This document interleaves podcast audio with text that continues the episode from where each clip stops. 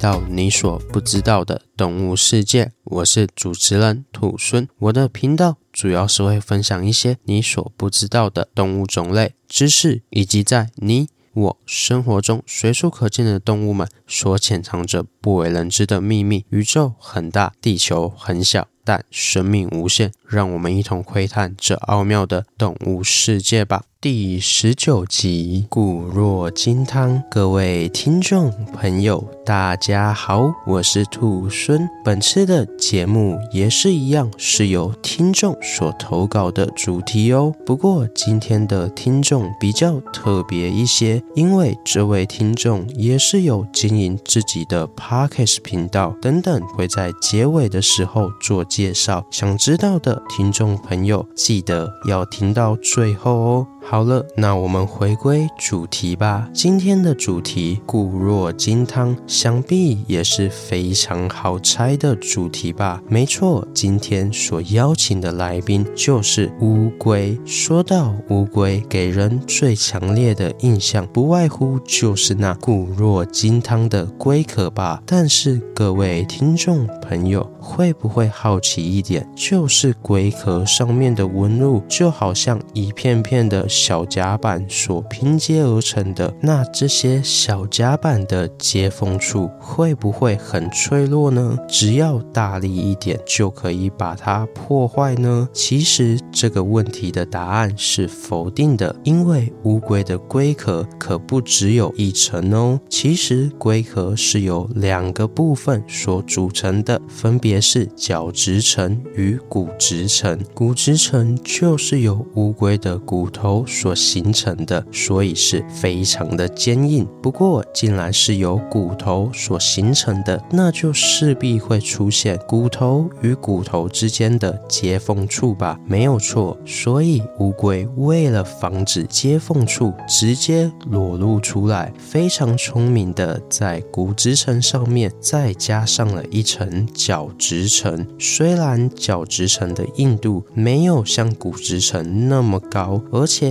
角质层与角质层之间也会存在缝隙，不过巧妙的是，骨质层与角质层的接缝处位置是不相同的，因此龟壳就好像高科技的复合材料一样，内层是使用坚硬的骨头所制成，外层再用角质层来遮蔽并补强接缝处的问题，如此一来就可以克服龟壳接。接缝处脆弱的问题，听到这边可能会有聪明的听众朋友会想说：龟壳的巧妙设计我理解了，但龟壳到底是使用哪里的骨头啊？是乌龟为了龟壳而多出来专门形成龟壳的骨头吗？还是是将某些骨头特化所形成的呢？其实啊，龟壳所使用的骨头并不是。特别为了龟壳所多片出来的骨头，而是我们人人都有的肋骨所特化而成的哦。不过啊，这样又会衍生出另一个问题，就是肋骨变成了固定不动的龟壳的话，那肺部的呼吸不就没有办法正常进行吗？这边兔猻先帮大家复习一下国高中生物课中有说到的关于呼吸。的机制，人在呼吸的时候是靠肋骨及横膈膜的运动来让肺可以扩张以及压缩，借此来进行呼吸的机制。现在我们来实际感受一下，就会更清楚了。首先，先将手放在自己的肋骨上，然后吸气，这时候就会感觉到肋骨上升，大量的空气涌入肺部，接着再吐。吐气，这时就会感觉到肋骨下降，肺中的空气被排出。以上就是肺部呼吸作用的简单原理。了解了呼吸作用的原理后，是不是更好的理解兔孙为什么会问说，如果乌龟的肋骨特化成龟壳的话，那乌龟到底要怎么呼吸啊？其实乌龟不止特化了肋骨而已，乌龟还一移动了肩胛骨的位置。在一般的动物中，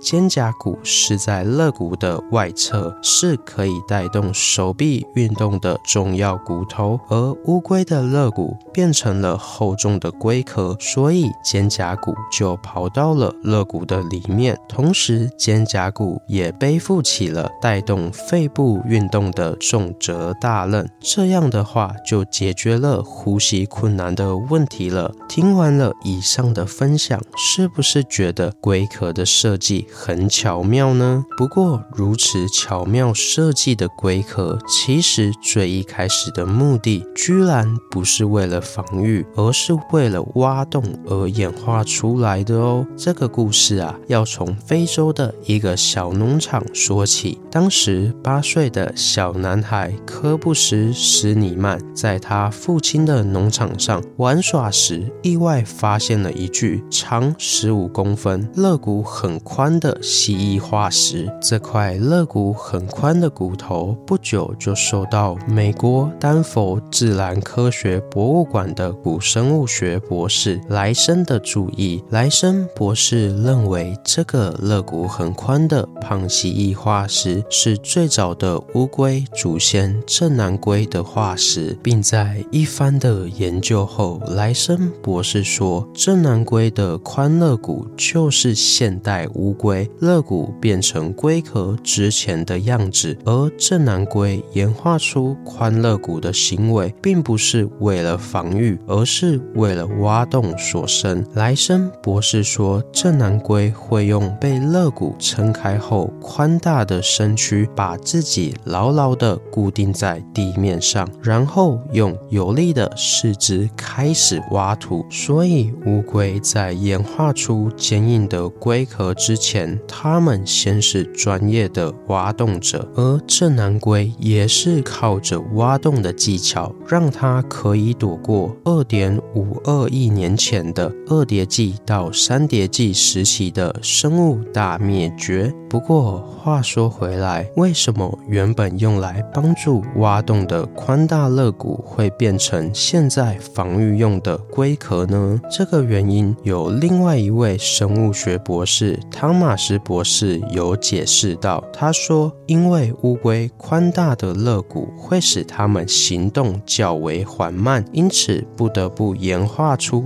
具有强大保护能力的龟壳，而这种演化出特定功能后，又将这个功能利用到别的用途的演化方式，就被称为扩展适应演化。而扩展适应性演化不止出现在乌龟身上，还出现在鸟类身上。鸟类的羽毛就是一个很好的例子。鸟类的羽毛最一开始是为了保暖而演化出来的，但后来却变成让鸟类遨游天际的重要关键。这样。也是一个很好的适应性演化例子。好了，稍微离题了。回归主题，刚刚说到龟壳的演化是从肋骨变宽，再慢慢的演化成现在充满防御力的龟壳。但这时可能会有聪明的听众朋友会想说：可是这样龟壳的演化路线只提供了最一开始肋骨变宽的化石证据，怎么就能证明说肋骨变宽最后一定会演变成龟壳呢？没错。如果缺乏了演化的过渡形态，那这样说服力的确会大大的下降。好在二零零八年时，中国的科研人员在贵州发现了距今二点二亿年前的半甲齿龟化石。半甲齿龟就是一种有着宽大肋骨且具有腹部铠甲，但是背部还没有演化出龟壳的大乌龟，而这样。的特征就刚好符合乌龟从肋骨宽大演化到龟壳出现的中间形态，因此半甲齿龟的出现可说是补全了乌龟演化之路的大工程呢。最后，如果各位听众朋友对乌龟有兴趣的话，也可以去追踪本次主题的投稿者阿燕帮他所饲养的宠物龟凤梨叔开创的 IG。粉丝团连接我会放在节目的资讯栏上。另外，今天的投稿者阿燕也有在经营自己的 Podcast 频道，叫做叙事圈。在里面，阿燕会分享各种旅游、人物、生活的小故事。若是听众朋友有兴趣的话，也欢迎去收听看看哦。好了，今天的故事就分享到这边喽。对乌龟有什么其他的想法，欢迎到底下留言。如果喜欢我的节目的话，也欢迎追踪、订阅及分享给身边对动物、自然有兴趣的朋友吧。我是兔孙，我们下次见，拜拜。下集预告：名称的由来。最后有一件事要跟大家说，就是如果有购买第十六集中叶配到的“随我行包”的听众朋友，厂商这边有说可能会延后出货，请各位听众朋友耐心等候。另外，厂商为了表示歉意，也有提供一百元的赔偿金哦。那我是兔孙，我们下次见，拜拜。